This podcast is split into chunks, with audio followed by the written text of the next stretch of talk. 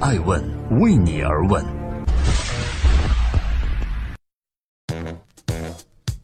Hello，大家好，二零一八年的五月二十二号，星期二，爱问人物创新创富，欢迎大家的守候。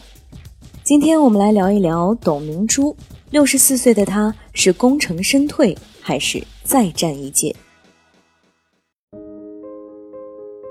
长尾晚礼服搭配白色披肩，颈间银色项链加以点缀，一双方扣高跟鞋，明亮而且时尚。这并不是戛纳红毯上哪位女明星的造型，而是格力电器的董事长董明珠女士在五月十六号出席格力二零一八再起航晚会时的装扮。在珠海体育馆的这场盛会上，格力的员工和经销商等三万多人身着统一的红色 T 恤，济济一堂。刘淑薇和赵一芳等董小姐的圈内老友亦到场支持。但是更受瞩目的是以珠海市新任市委书记郭永航为首的珠海市四套领导班子的集体出席。欢迎继续聆听《守候爱问人物》，爱问人物创新创富。换届前夕的总结汇报，还是竞选拉票？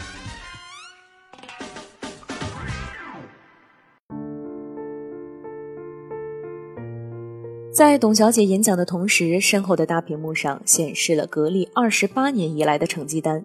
这段历史以二零一二年为分界点，一九一一到二零一一年，二十一年的总营收为三千七百四十七亿元，净利润累计一百九十五亿元。而二零一二到二零一七年的六年间，总营收突破了七千亿元，净利润超过了八百亿。而这六年呢，正是格力电器的董明珠时代。董明珠还公布了她二零一八年的营收小目标，那就是冲刺两千亿大关。在抛出这一目标的同时，她也在现场对格力员工承诺：只要是格力人，我保证，我也承诺一人一套房。累累的硕果，不凡的计划和激动人心的承诺，但是似乎所有的这些都不如董明珠是否会退休这个话题更具吸引力。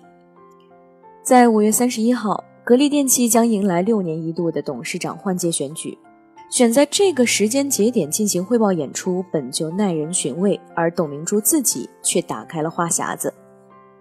他表示，退休是一个自然规律，但是我认为我今天还很年轻。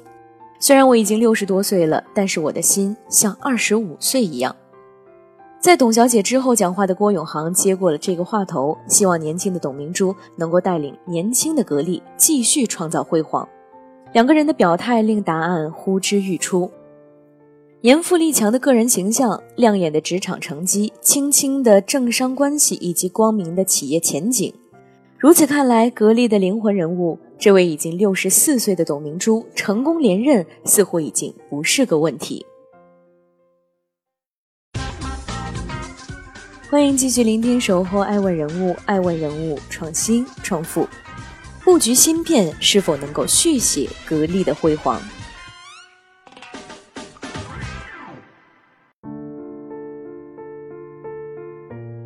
四月二十五号的晚间，格力公布了二零一七年的业绩报告，实现净利润二百二十四亿元，同比增长了百分之四十四点八七，创下了历史新高。同时宣布，二零一七年不派发现金红利，不送红股，不以公积金转增股本。消息一出，格力电器的股价在次日暴跌了百分之八点九七，市值一度蒸发了二百七十亿元。基于来自市场与监管的双重压力，在四月二十六号晚上，格力改口表示，充分考虑投资者的诉求，要进行二零一八年度的中期分红。作为一家被市场公认的优质上市公司，格力电器最引人注目的亮点，莫过于长期坚持现金分红，给投资者带来了丰厚的回报。问的数据显示，在上市以来，格力电器累计分红共十九次。现金分红的金额达到了四百一十七亿元。董明珠表示，即使今年不分红，格力电器的平均分红率也达到了百分之四十四，而这个分红率已经足以让格力在 A 股上市公司中傲视群雄。做出十一年来首次不分红决定的原因，格力也做出了解释。留存资金将用于生产基地建设、智慧工厂升级以及智能装备、智能家电、集成电路等新产业的技术研发以及市场推广。这其中最大的看点无疑是格力要打造属于自己的芯片产业。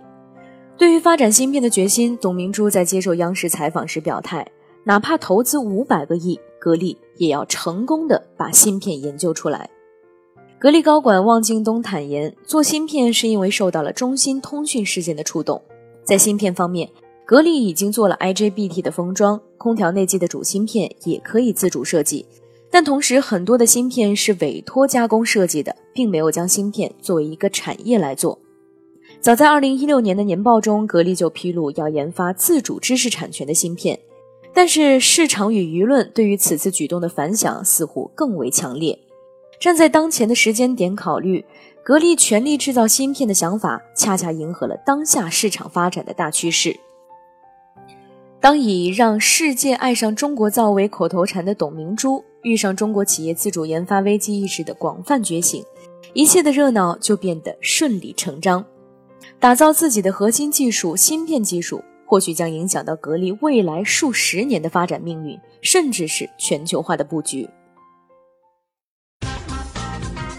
欢迎继续聆听《守候爱问人物》，爱问人物，创新创富，多元化的挫败与人才变数，哪一个才更头疼？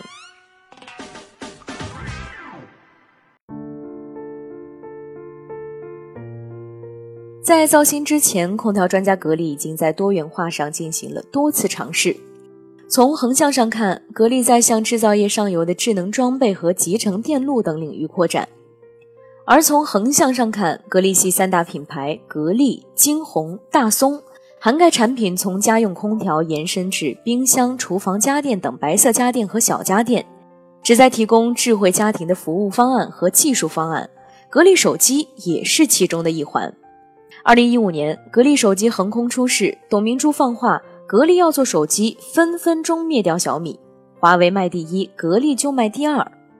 但是现实却很残酷，二零一七年的小米不仅起死回生，还让董小姐输掉了与雷军的十亿赌约。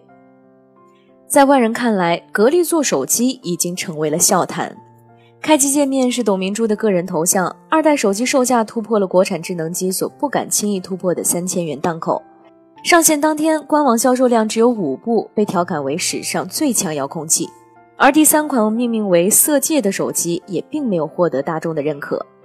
面对舆论的质疑，董明珠回应道：“我要的是一个技术的展示，所以我从来没认为我的手机失败。我认为我的手机现在做得很好，虽然量不大，但是我并不是以量来认定。三年三机，它仍然在持续的挣扎。”董明珠是一个执拗的人，虽然常常出口惊人，但是非常坚持。如果说作为电子产品的手机还能跟格力电器扯上一点关系的话，那么造车领域，董明珠就纯属门外汉了。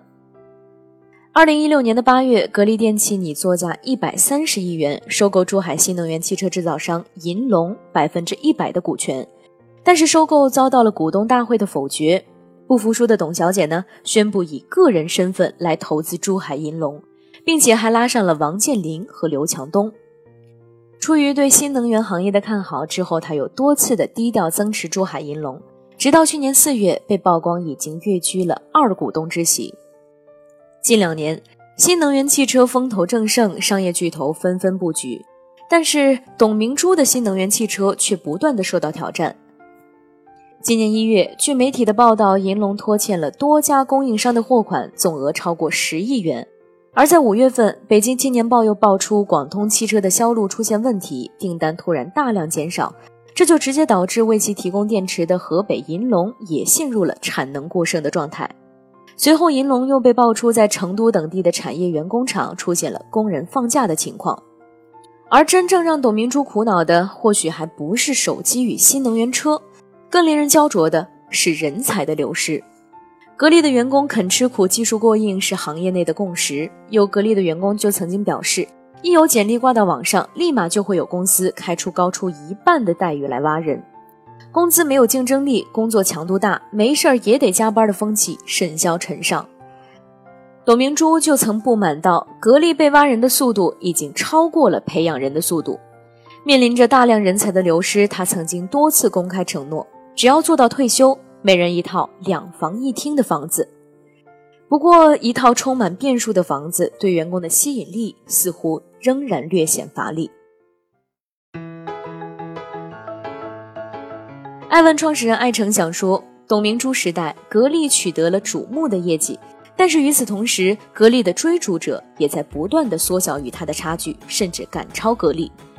作为 A 股市场上最纯粹的空调企业，格力百分之八十的收入都依托于空调，寻找新的增长点对于格力来说至关重要。经过了几年的尝试，手机、新能源车似乎都不是格力的最理想选择。转型的路上，董明珠若不能带领格力找到正确的方向，留住培养的人才，保持行业的领先地位，或许格力的董明珠时代就该落幕了。